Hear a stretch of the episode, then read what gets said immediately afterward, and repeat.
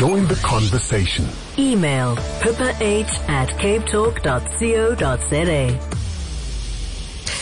Well, it's opening night for a very different interpretation of Shakespeare's famous tragedy Hamlet uh, tonight. This version uses puppetry as well as live action to bring the story of the pondering Dane to life. The production is directed by Janni Younge, who is with me on the line to tell us a little bit more. Uh, for those who don't know, is a multi-award winning puppet creator and designer and director. Her previous productions have included the likes of The Firebird, The Bluest Eye, and The Never-Ending Story. Uh, it's great to have you with us to talk about Hamlet today. Welcome to the show. Thank you. Great What- to be here. Sure. What is it about puppets and their storytelling possibilities that, that you find so compelling? Well, the puppet is a body that you've created. So first of all, you can sculpt that to tell part of the story, the story of the character and also the story of the production, how Yeah. you imagine the world in which the story takes place can be created. Because when you're working with a human actor, you're you're automatically bound by certain rules that relate to the human body. So puppetry is a very creative form because you can create everything from the beginning. Um, and then once you've created your puppet characters, you have this amazing metaphor that's automatically present, which is that the puppet is an inanimate object. It's a thing that's being brought to life. Usually with contemporary puppetry right in front of the audience. So you're seeing the manipulators carrying, animating, and supporting the puppet. And then you're also seeing the puppet moving. So you can see how all of those words, you know, supporting or animating and so on. So, so depending on which one of those you emphasize, you can bring out a different kind of meaning in relation to the character and in the different dimensions of themselves. Um, because of course you've got the puppet is the character, and then you also have the performers who are part of the character, and so you can make that um, very subtle. Like the performers don't have to actually step out or do anything independent from the puppet, but you can also bring it to the fore, allowing performers to talk to each other, talk to the puppet. Um, speak together or speak separately, and in Hamlet, we're using all of those possibilities. So tell us a little bit more about how you're doing that because it, it fascinates me. If you think particularly about this piece, Hamlet is so much an internal monologue. It's about emotional struggle and it's long pieces of one person pacing and thinking and gnawing at the decision they've got to make. And I'm intrigued to imagine how a puppet who, whose facial expression can't change from what it's been created as is, is used to convey that.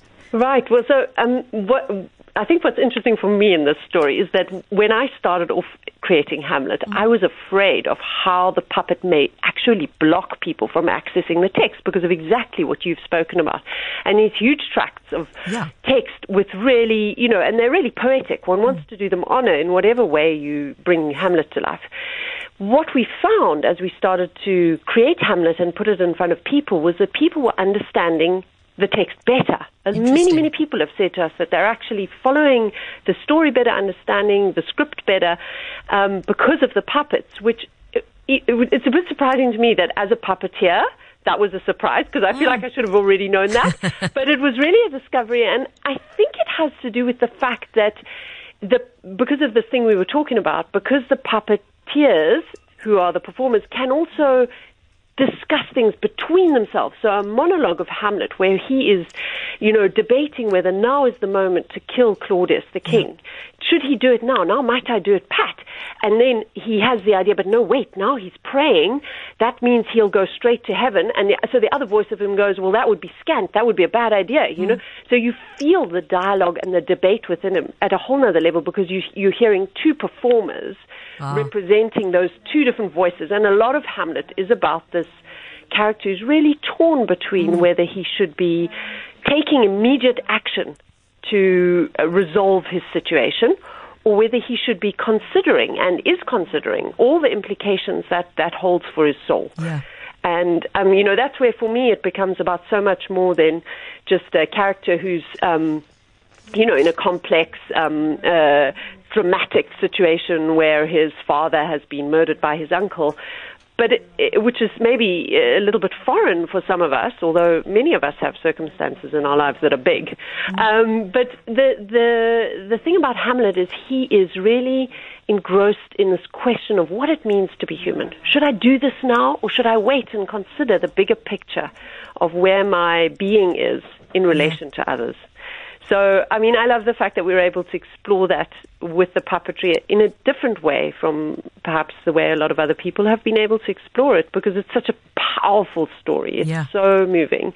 I mean, I say that just, you know, about Shakespeare's work because it just, I, I mean, I've just fallen in love with Hamlet while doing it. Mm-hmm. I already liked it before, otherwise I wouldn't have chosen it.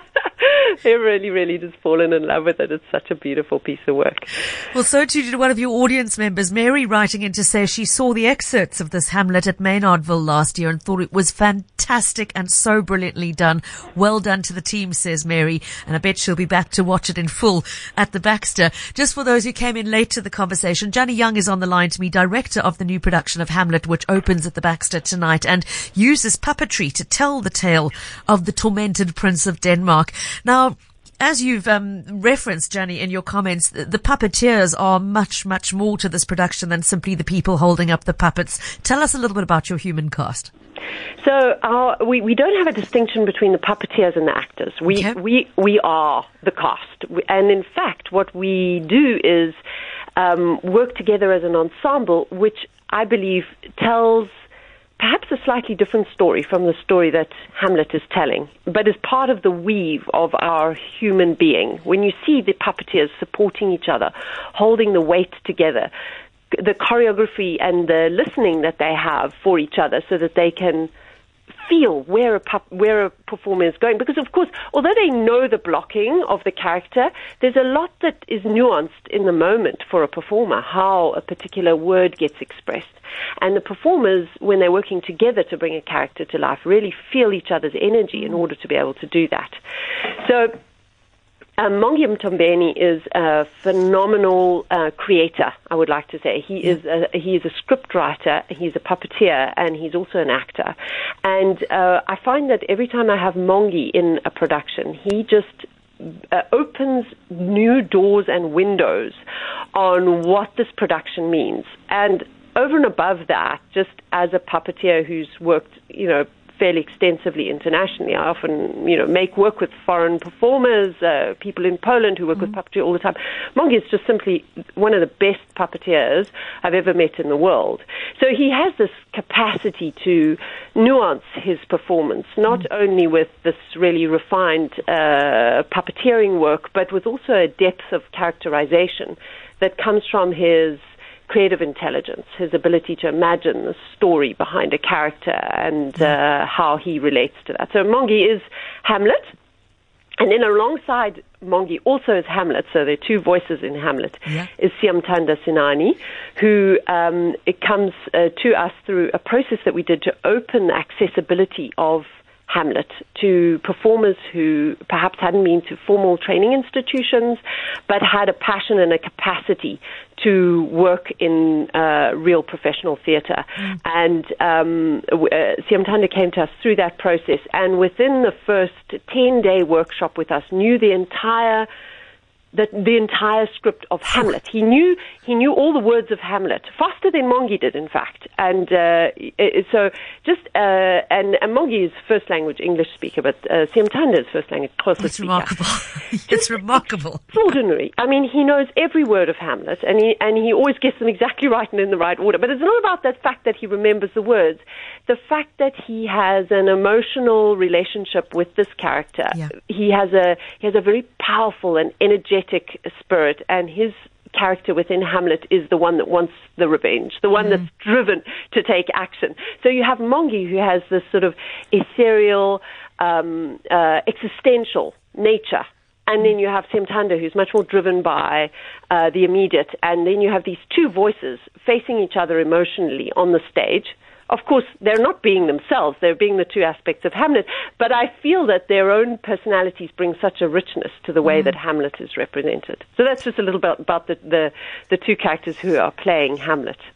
Before we let you go, Johnny, I know you staged this at the National Arts Festival last year, and I believe you're just back from a very successful run at the Chicago International Puppet Festival. How have your early audiences responded to the work? Amazingly, as I was saying earlier, this response that people are relating to the story in a new way, relating to the to the qualities of the language in a new way. Um, you know, we came out of one of the shows in Grahamstown, and um, uh, a woman said to us, "Oh, uh, she's an elderly woman." She says, "Oh, she's always had season tickets to the Globe. She's clearly mm. British." She said, "This is the best piece of Shakespeare I've ever seen." Well, I was oh, like, wow. "Well, okay, that's done. I'm done. I'm going home. I'm happy." and then, of course, we've got great reviews, um, which is very reassuring as an artist. So, you know, I, I, mean, we always know that, you know, as an artist, you shouldn't look to your reviews to really get a sense of where you're at. But actually, it's very interesting to read how people are perceiving the work. People are reading the metaphors that we've put in there. They're relating to it from their own point of view, which I find really important and exciting um, and they're enjoying the new way that we're being able to bring Hamlet to life. Well, Johnny, I guess I have to say break a string rather than break a leg in this case, or break both. But um, all the best to the cast as, as the production hits the Baxter. might be the case. Thank you so much. Lovely to have you with us today. Johnny Young of uh, the Baxter Theatre's production of Hamlet, uh, or sorry, her production of Hamlet is on at the Baxter Theatre, I should say more correctly. What you need to know in terms of details around the show is that it starts at the Pam Golding Theatre in the Baxter Complex tonight. The run is until the 11th of March with performances each evening at 7.30.